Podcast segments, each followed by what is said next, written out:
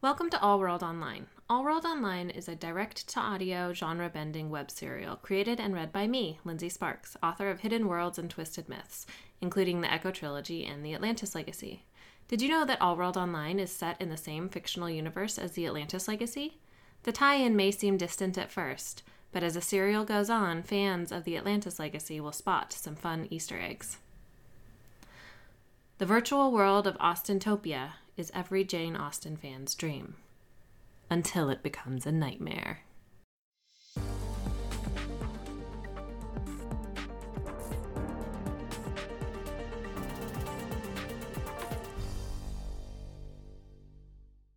Previously on All World Online, Olivia has successfully escaped from Pride and Prejudice and waits for Colin on the outside, in the real world. When it becomes clear that Colin won't be able to escape the game on his own, Olivia teams up with Fiona to rescue Colin and the rest of the trapped players, with one stipulation, that Olivia's brother, Charlie, be brought on board. Fiona's team helps Olivia prepare for re-entry into the game, loading her up with specially designed gear and weaponry. When Olivia logs back in to All World Online, she confers with Loki on the upcoming rescue mission, and the G G chooses from an array of newly unlocked G G upgrades, increasing his powers and abilities drastically by transforming into a Cheshire cat. And now, here's the final episode of Season one of All World Online.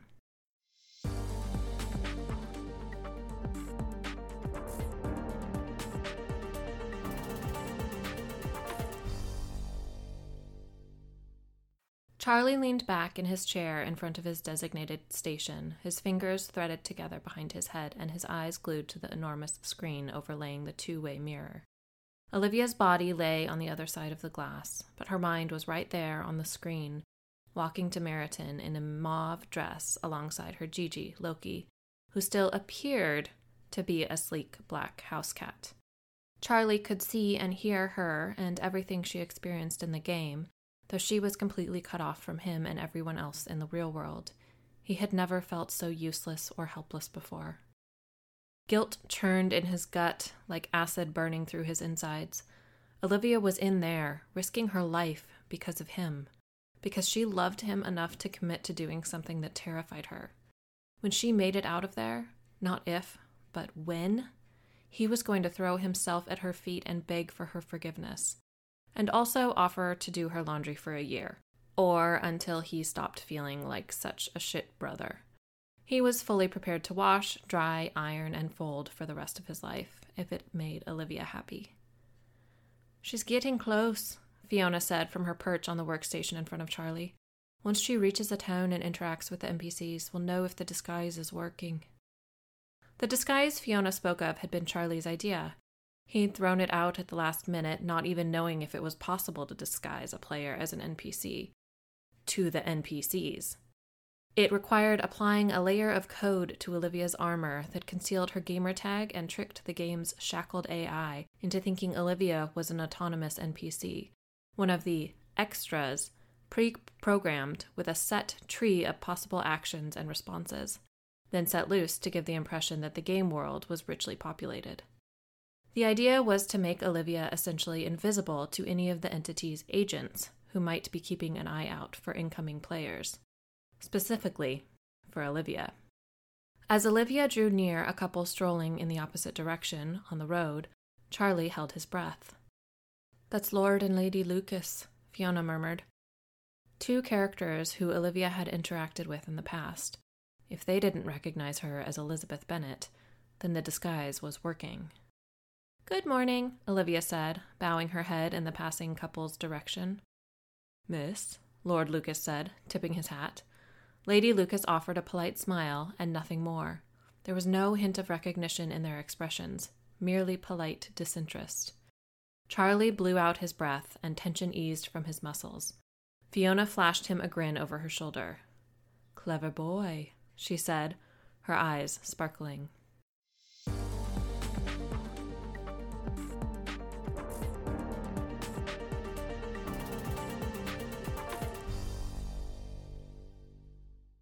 The carriage bounced and swayed as it traveled along the road from London to Kent, carrying me back to the palatial estate of Rosings Park.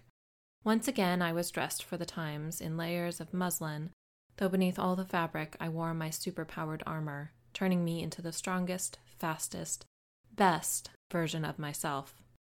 My specially designed pistol was tucked into a holster on my thigh, accessible through a slit I had cut in the left pocket of the skirt, and Loki, my secret weapon, was curled up in a slumbering ball of black fur on my lap. I patted my right pocket, assuring myself its priceless cargo was still in place. I could feel the outline of the ring of instant death through the muslin. It was my escape hatch. I wanted to keep one ring close at hand in case I needed an early exit. When push came to shove, there was a good chance it would be my only way out of here. "Do you mind?" Loki said, lifting his head from my thigh. He blinked up at me with sleepy eyes. Apparently, I had disturbed his catnap. I scratched under his chin, and he stretched out his neck, giving me better access. His rumbling purr set my nerves at ease.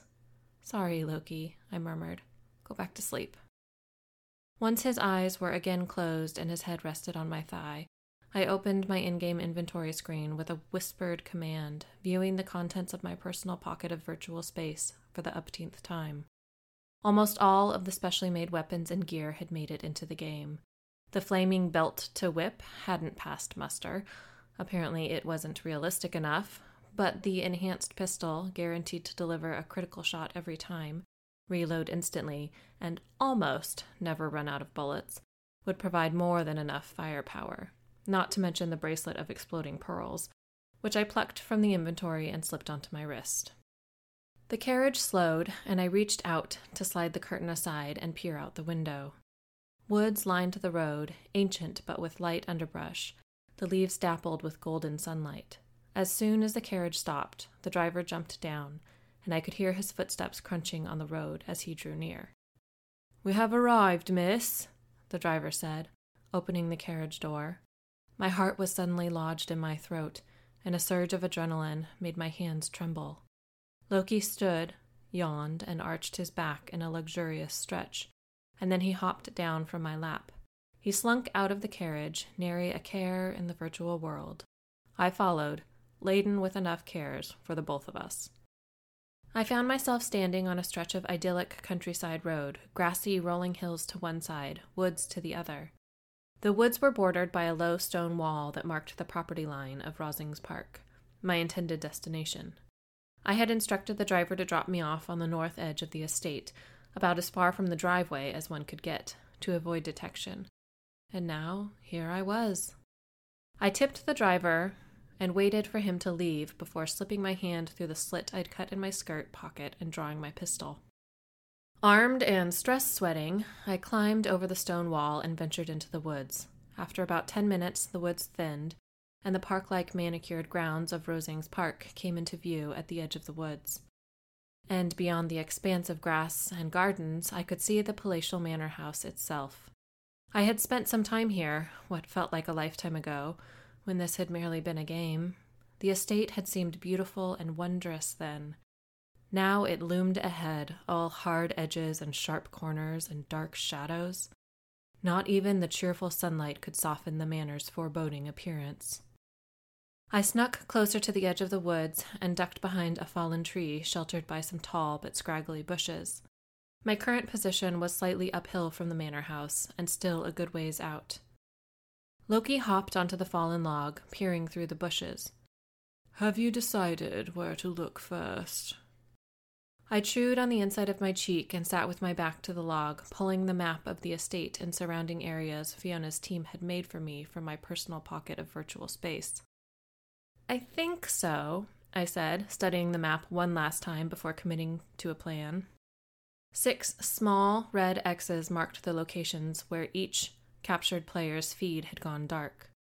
The X's were scattered around the estate, all at least a hundred yards out from the manor house and its nearby outbuildings. Yet again, I searched for some sort of a pattern, any indication of where the players had been taken, but it still looked random to my eyes. With a sigh, I folded up the map and tucked it back into my personal pocket of virtual space. Absent of any clues, I figured the house was the best place to start our search. It was large and filled with all manner of spaces to stash unwilling guests. Plus, with Loki's new ability to teleport, searching the massive structure shouldn't take long at all. Turning around, I gathered my knees beneath me and peered through the bushes to the manor house. I scanned each and every window, as well as every visible patch of grounds, but there was no sign of the not-quite-human imposter women. I glanced at Loki, perched near my elbow on the log. "Can you pop into the house to scout for the players?" Loki blinked, his stare sliding my way. "I cannot," he said, with muted disinterest. "I am tethered to you and unable to put so much distance between us." "Oh," I said, and frowned, thinking that put a damper on my shoddy plans. Maybe I could hide out in one of the gardens while he searched the house. I didn't realize. "How far from me can you go?" "About twenty or thirty yards," he told me. "The distance weakens me, but as our bond strengthens over time, the distance will increase." "Oh." I drew my bottom lip between my teeth, mentally adjusting the plan. This limitation on Loki's teleportation ability meant I needed to go into the house with him.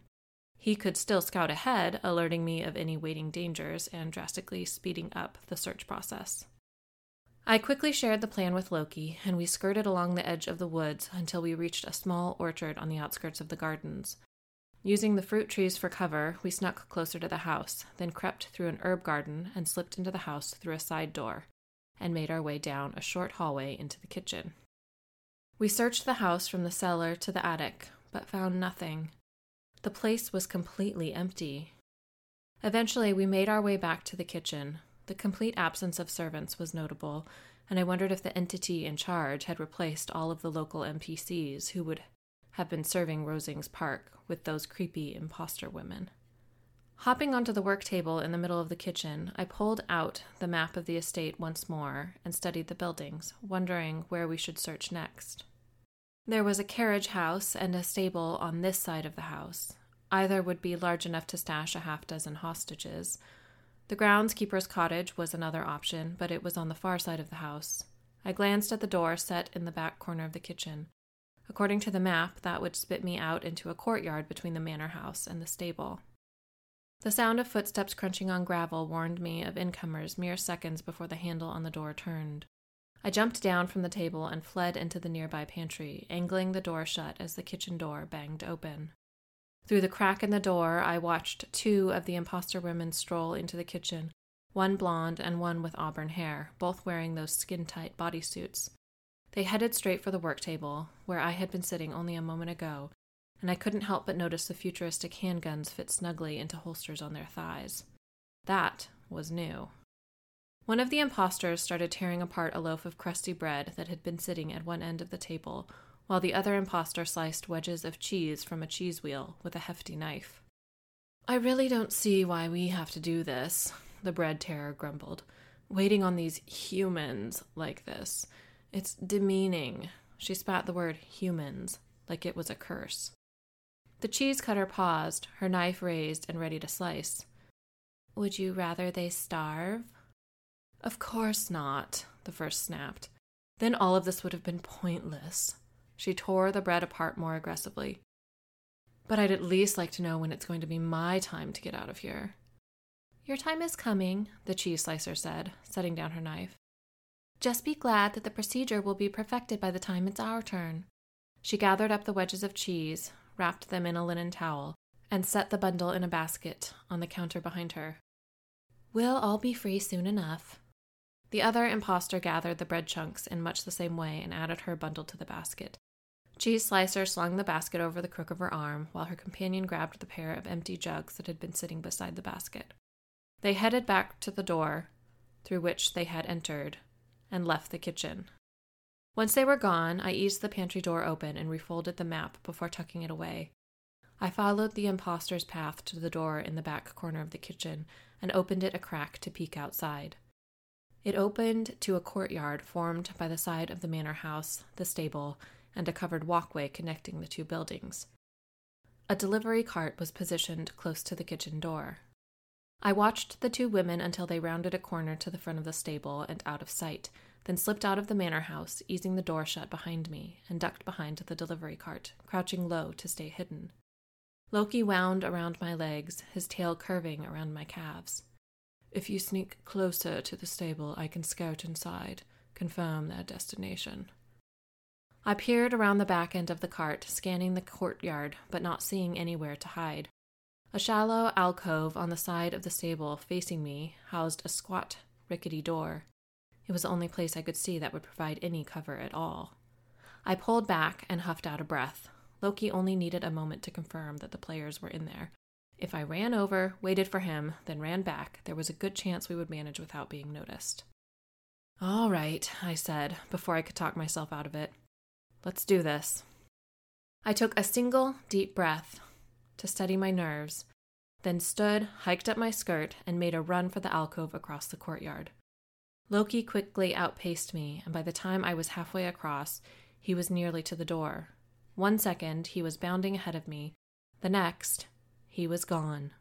My heart skipped a beat, already anticipating his return. Was this it? Had we found them?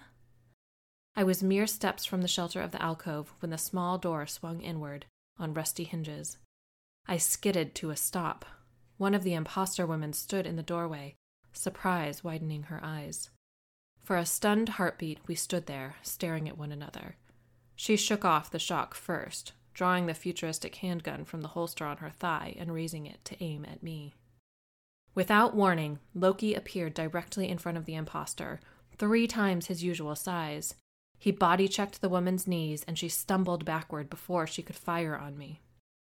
I took off, running toward the covered walkway connecting the manor house to the stable, oversized Loki bounding along beside me. "Are they in there?" I asked him, my arms pumping. I couldn't believe how fast I was running. The enhanced armor I wore under my dress was no joke. "They are," he confirmed, sending a thrill through me. "All of them?" I asked as we raced under the walkway. I altered my trajectory, heading for the hedge maze behind the stable. If we could lose our pursuer in the maze, we would be able to buy ourselves a few moments to regroup. Even Holden? I wanted to make sure he really was still alive, even only virtually, before rushing in and blowing this place up, figuratively speaking. And maybe literally. Doctor Morgan had sedated his body and the thing inhabiting it to force him, slash it, back into All World Online. She believed his mind would find its way back to his body and supplant the intruder, so long as it was free to leave the game. "Yes," Loki said, "even Holden." The confirmation sent a surge of adrenaline rushing through my veins. Hopped up on the good news, I plunged into the maze, weaving a chaotic path. The seven-foot-tall hedges were plenty high to hide us, and we delved deeper and deeper into the maze until I had to stop to catch my breath. The armor made me fast, but the speed had a cost. Fatigue. I bent over, hands planted on my knees, and looked at Loki, who had shrunk back down to his usual house cat size, and was pacing across the corridor. "You're going to have to deliver the rings," I told the Gigi. My breathing slowed, and I could already feel my energy reserves refilling. "There's too many of those imposters guarding the place. I won't be able to get in there without getting swarmed." Loki's tail lashed from side to side as he paced. "You will still need to get close enough for me to teleport into the stable," he cautioned me. "That will put you out in the open." I nodded, breathing almost back to normal, and straightened. "I know, but I only have to hold them off for long enough for you to deliver the rings. Then I can slip on my own and get the hell out of here." Not wanting to waste any time, there was no saying how long we would have until the imposter woman tracked us down. I pulled the six rings of instant death slated for the trapped players from my personal pocket of virtual space and transferred them into Loki's inventory. His was a lot smaller than mine, and limited him to carrying ten items. "Tell them they're from me," I said as the rings vanished from my palm, "and that they'll get them out of here. All they need to do is put them on." The end of Loki's tail twitched. He already knew all of this, but repeating the plan aloud made me feel more secure in our ability to execute it. Suddenly, the imposter woman rounded a hedge wall off to my right, grinning when her eyes landed on me. She raised her handgun and fired, unleashing a neon green laser blast. I ducked and rolled, barely managing to dodge the shot thanks to my enhanced speed and agility. "A girl could get used to this," I laughed, exhilarated by my newfound athleticism. It almost made me want to make more of an effort to work on my physique in the real world. Almost. Rolling to my feet, I dodged another laser blast and spun on my heel to sprint away. I zigzagged sporadically as I raced through the maze, hoping to throw off my pursuer's aim, the fabric of my skirt catching on stray branches. Her shots singed holes through the hedges around me, but never struck home. I sped around a corner and slid to a halt. I'd reached a dead end. At the sound of a twig snapping under a boot behind me, I dove and rolled, narrowly missing another laser blast. I spun on my knees and raised my own gun, managing a single shot before the imposter could pull her trigger again. The bullet struck her in the forehead, and she stumbled backward into a hedge stained red with blood and gore. Her legs gave out, and the laser pistol slipped from her grip, and she dropped to the ground. I lurched back up to my feet and looked at my gun, my eyebrows raised. Damn! The buffs were no joke. I had done little more than aim in the imposter woman's general direction and had pulled off a perfect headshot. We should hurry, Loki advised. More will come. Knowing he was right, I turned my back to my kill and snapped an exploding pearl off my bracelet. I twisted the bead to activate it, then tossed it at the hedge blocking the end of the corridor. I ducked as the pearl exploded, shielding my face from the shower of sticks, leaves, and dirt. I waited for the dust to settle, then followed Loki through the fresh hole in the hedge. My skirt caught on a mangled branch, and I cursed under my breath as I tore it free with a loud rip. I prepped another exploding pearl as I walked, blowing a hole through the next hedge. I tossed pearl after pearl, blasting my own route through the hedges until finally we emerged from the maze. A trio of imposter women ran around the exterior corner, clearly drawn by the explosions. I took out two with a couple of quick shots, but tripped on my torn skirt and missed the third with such a poor shot that not even my enhanced weapon could make up for my crappy aim.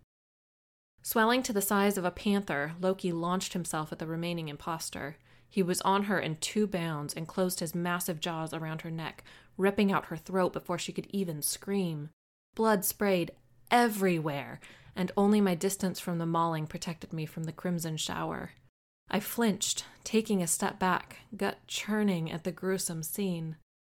Loki padded back to me, his maw dripping blood. I stared at this giant version of him, unable to keep my horror from my voice. That was incredibly disturbing to watch. "Kill or be killed," Loki said, sitting in front of me. He licked a paw and began to clean his face. "Perhaps it is time to shed the dress," he suggested. "The disguise is worthless now, and it is only getting in the way." I watched him for a moment longer, but seeing that he had a good point, I pulled an ever-sharp knife from my personal pocket of virtual space and quickly cut through the bodice of my dress. I let the ruined dress fall to the ground and stepped out of the ring of fabric. Another pair of imposter women rounded the corner of the hedge maze, and I fired off a couple of quick shots, taking them out easily. I was getting used to my role as super soldier. Maybe this wouldn't be so hard after all. "Are you ready?" I asked Loki, secretly hoping he would respond with, "I was born ready." He didn't. He merely lowered his paw and prowled toward me. I turned and ran in the opposite direction from the dead imposters. The gig was up. They knew I was here, and they had to assume I was here to rescue the imprisoned players. We needed to get them out, now, before the entity had a chance to call in all of her reinforcements.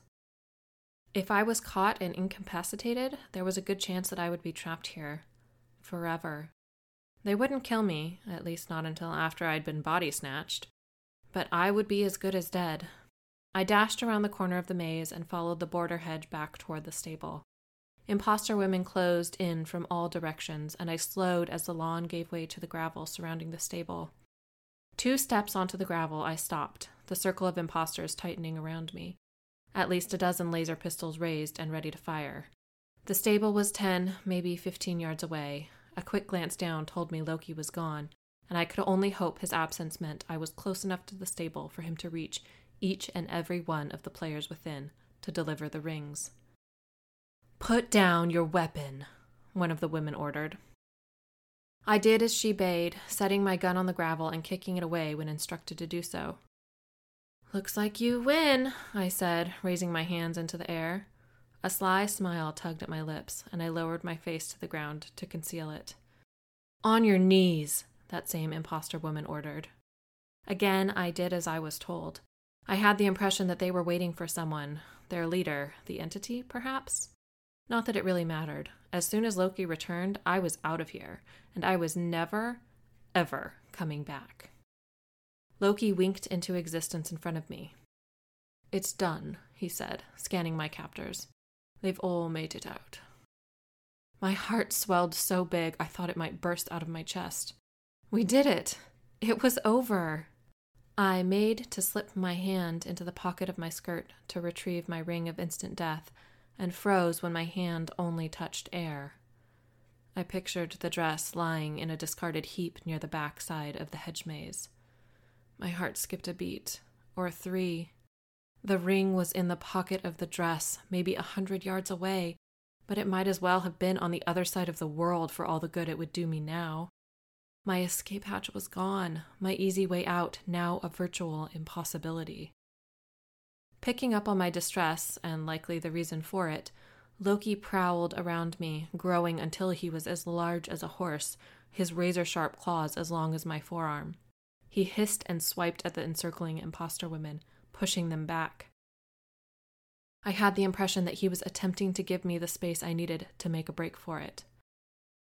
One of the women responded to Loki's antics by shooting him. "No!" another yelled. Loki yowled as the laser blast seared through his foreleg in a spray of silver Gigi blood.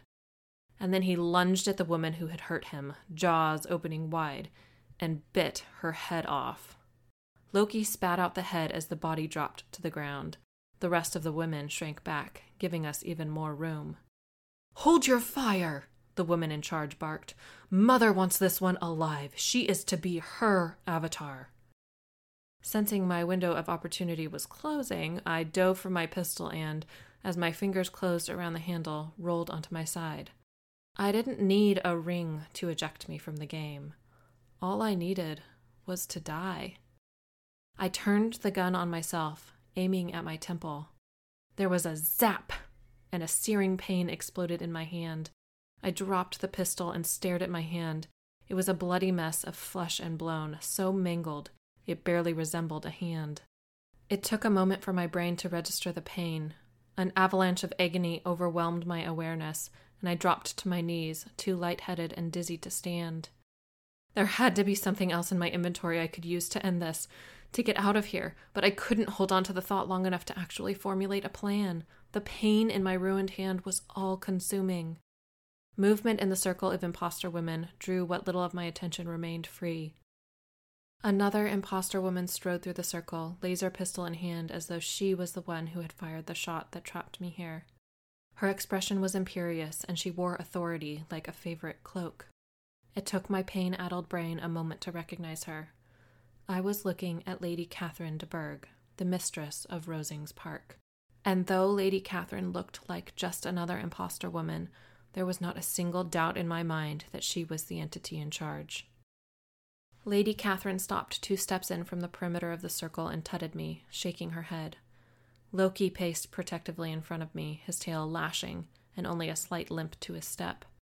Lady Catherine's lip curled. "And so we meet again," she said, her voice as sharp as surgical steel. "It was unwise of you to release the others, but even less wise to return at all. Now that you are here, caught in my net, you're never leaving." I swallowed roughly, choking on the pain, and shifted my attention from Lady Catherine to my pacing Gigi. "Loki, can you get to my dress?" "I cannot," he said, not taking his eyes off Lady Catherine. I didn't need him to tell me it was too far away. I had already known, but I figured it was worth a shot. "Enough of this," Lady Catherine growled and fired on Loki. Three quick laser blasts. I shrieked, shock numbing my pain, and Loki stumbled. He collapsed, struggling to regain his feet as he rapidly shrunk back down to his normal size. Holding my ruined hand against my chest, I crawled closer to him. His breathing was rapid and shallow, and silver blood seeped from the three wounds puncturing his torso. I pulled him onto my lap, cradling his small body. Tears streamed down my cheeks as I held my dying Gigi and glared at Lady Catherine and the small army of imposter women closing in around us once more. This was it. Game over. Loki, a man shouted. I knew that voice. Colin. My head whipped around, searching for Colin in the gap between two of the imposter women. He ran out from behind the corner of the hedge maze, heading straight for us. Catch! He shouted as he tossed something tiny and metallic into the air. My ring of instant death glinted in the sunlight. I stared, lips parted in astonishment. Loki's weight vanished from my lap, and I looked down to see that he was really gone. He appeared mid-air in the direct path of the ring, a mere flash, gone again in a blink. He reappeared on the gravel in front of me and immediately collapsed. I scooped his little cat body onto my lap, curling around him protectively even as I peered through the space between the two imposters. I spotted Colin just in time to see him slip a ring onto his finger. His eyes rolled back into his skull and his knees gave out. He dropped onto the grass, boneless. He was dead, gone, free of this place, this nightmare.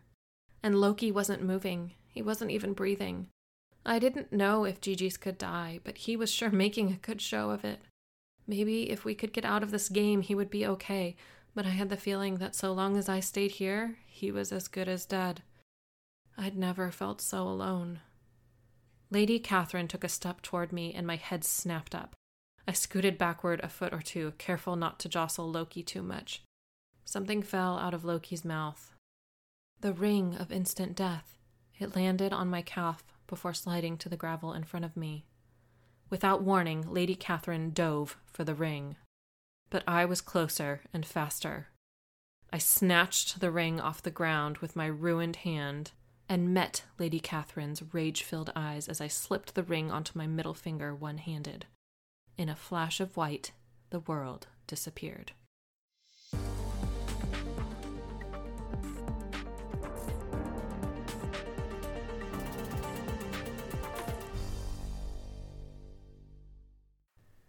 Let's take a quick break.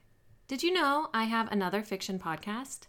If you enjoy listening to me read my stories, you should check out Read by the Author, the podcast where I'm reading my way through my entire catalog of books. Every week, I read a few more chapters of one of my books. I started with the Echo Trilogy. The past clashes with the present in this paranormal saga of ancient prophecies and warring gods. If you like Egyptian mythology, steamy romance, time-bending mysteries, and complex characters, then you'll love this sprawling time travel adventure. If you're interested in more stories written and read by me, Lindsay Sparks, search for Read by the Author on your favorite podcast provider, or click the link in the show notes. And now, back to the story.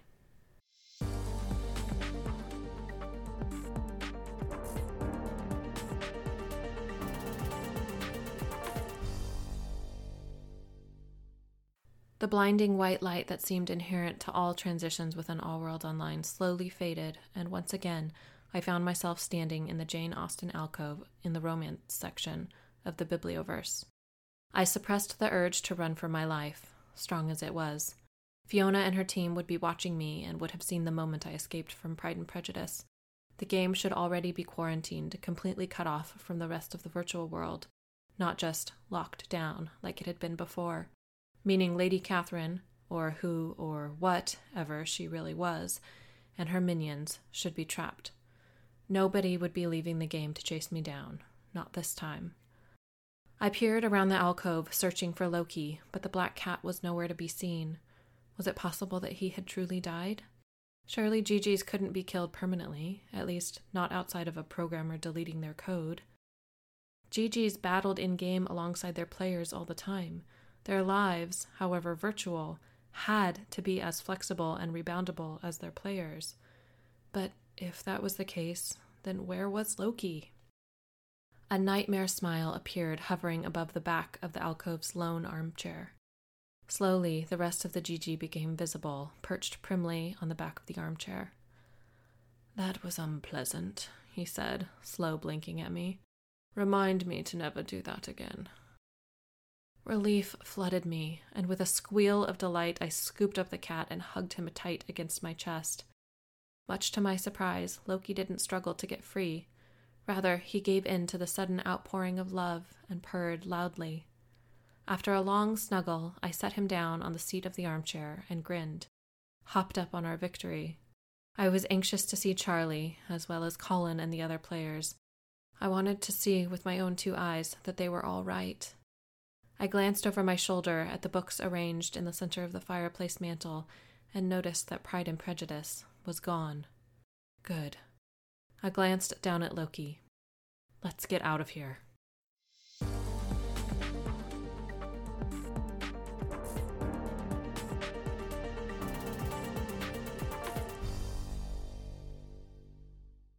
I sat on the porch swing at my parents' house, Charlie at my side, belly full and a mug of lavender chamomile tea warming my hands.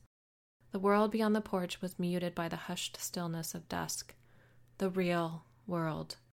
Maybe the real world didn't have all the bells and whistles or endless possibilities of the virtual world, but it was good enough for me. Though I did miss having Loki around. I couldn't help but wonder what he got up to in All World Online when I wasn't around.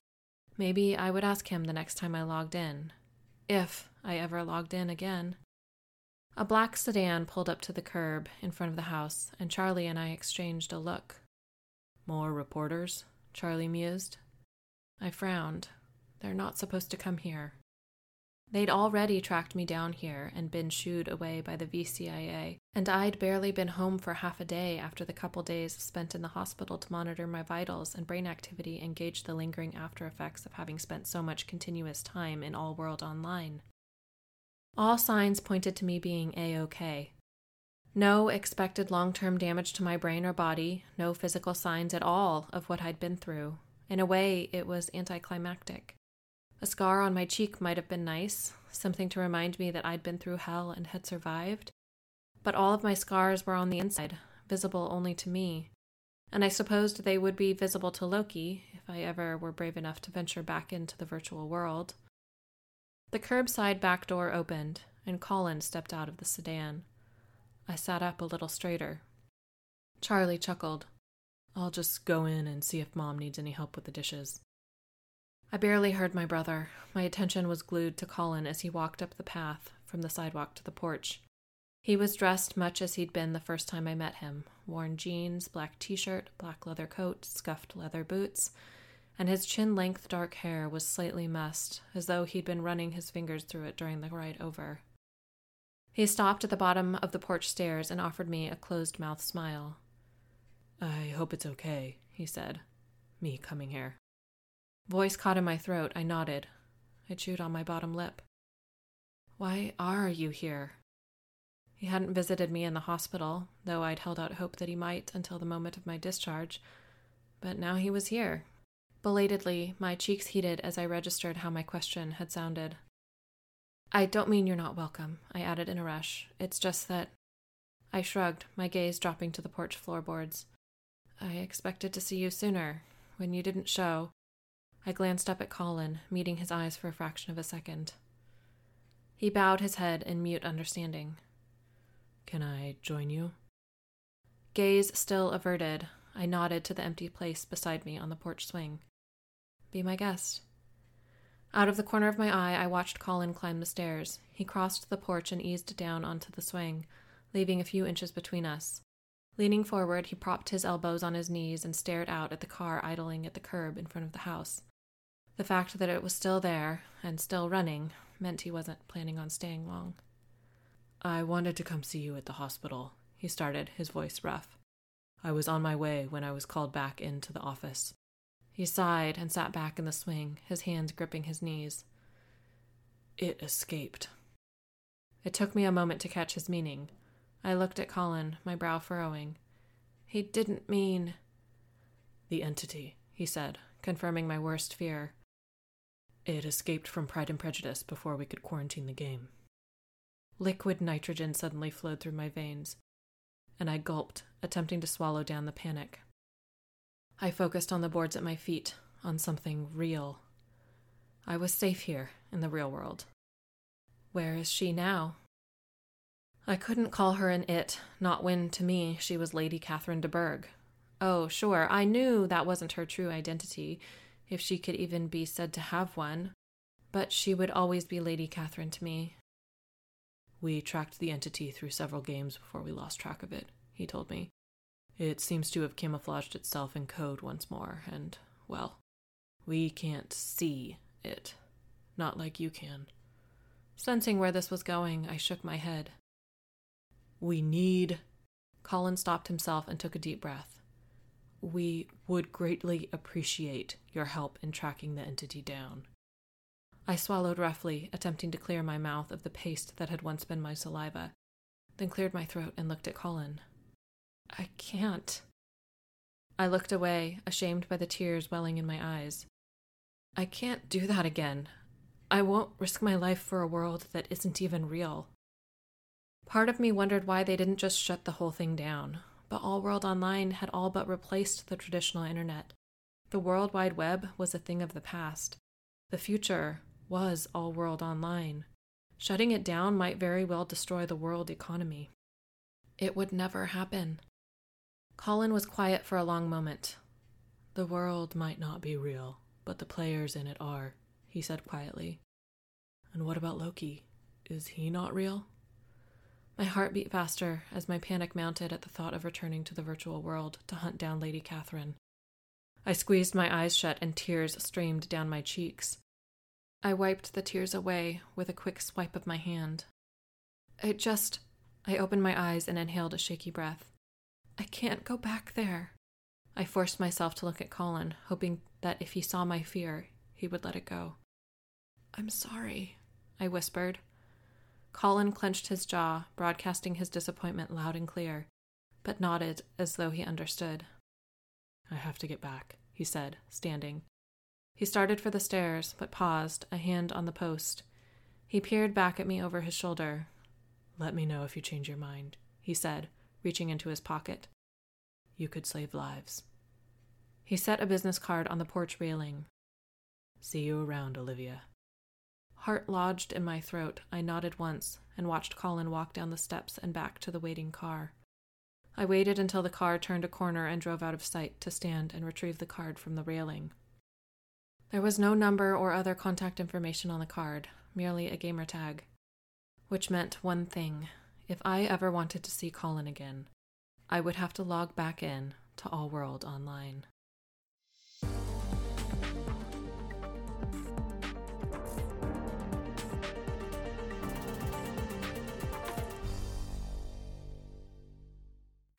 I sat on the stool in front of the vanity in my childhood bedroom, brushing my hair and thinking back on Colin's visit from earlier in the evening. My eyes automatically sought out the business card sitting on the corner of the vanity. A braver person would have said yes, would have helped, would have seen him again, and maybe even saved some lives. But I wasn't brave. With a sigh, I set the brush down and raised my hands to braid my hair for bed. Motion caught my attention in the mirror, and I looked at the reflection of the bed. A black cat perched on the foot of the bed. My parents didn't have a black cat. I spun on the stool, my heart hammering in my chest, but the bed was empty. It wasn't Loki. It was a phantom, a trick of the mind from spending so much time in the V R world. Laughing under my breath, I combed out my incomplete braid and started over. When I was finished, I crawled into bed and situated my pillows just so. It certainly felt good to be laying in my own bed. Groaning, I turned to the nightstand and reached out to turn off the lamp. A black cat sat on the corner of the nightstand. I froze, unable to blink, unable to breathe. The cat slow blinked at me, and then his mouth spread into a nightmare grin. Hello, Olivia.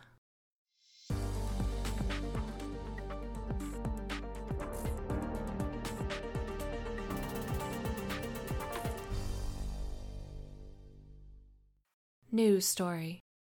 And now, the mysteries surrounding the video game beta test gone wrong deepen. While the players that had been trapped in the Pride and Prejudice game world are all alive and recovering well after their extended stay in the virtual world, the man believed to be responsible for the debacle is not. William Saint George, former C P O of Rockville Softworks, who had recently been arrested for the kidnapping of colleague Priya Berman, was found dead in his cell earlier this evening. An inside source reports that a hole appears to have been burned through his chest with a laser, damaging his heart and causing his death.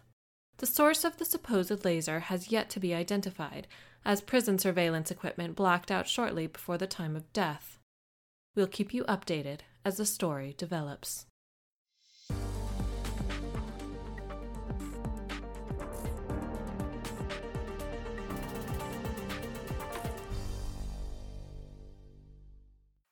Thanks for listening! You've reached the end of this episode of All World Online. Be sure to subscribe to my newsletter or to join my Facebook reader group, Lindsay's Lovely Readers, to ensure you receive updates about the next season.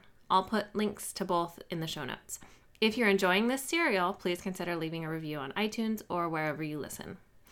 Did you know All World Online has a sister series? It does! The Atlantis Legacy is out in audiobook as well as ebook and paperback through all major and most minor online book retailers. Some secrets are buried for a reason. She's about to uncover the deadliest secret of all. Anxious and reclusive, Cora Blackthorne uses online gaming as her sole tether to the outside world. Due to a condition that makes human touch crippling, she lives her life confined to a small island in the Puget Sound, never accompanying her mother on her tomb-raiding adventures. But when her mom sends home a cryptic S O S in the form of a mysterious package, Cora discovers the shocking truth behind her extraordinary affliction. Her condition isn't an illness. It's a gift, not of this world. Armed with a powerful alien amulet and her mother's journal, Cora heads to Rome on a desperate rescue mission. But on the way, she discovers that a secret society is hot on her trail, and she has no chance of outrunning them. Her only chance is to confront them head-on. A clash within the twisty catacombs beneath Vatican City leaves Cora with a perilous choice. Find her way through an ancient, deadly labyrinth and save her mom, or fail and die. Legacy of the Lost is the first book in the captivating science fiction adventure series, The Atlantis Legacy.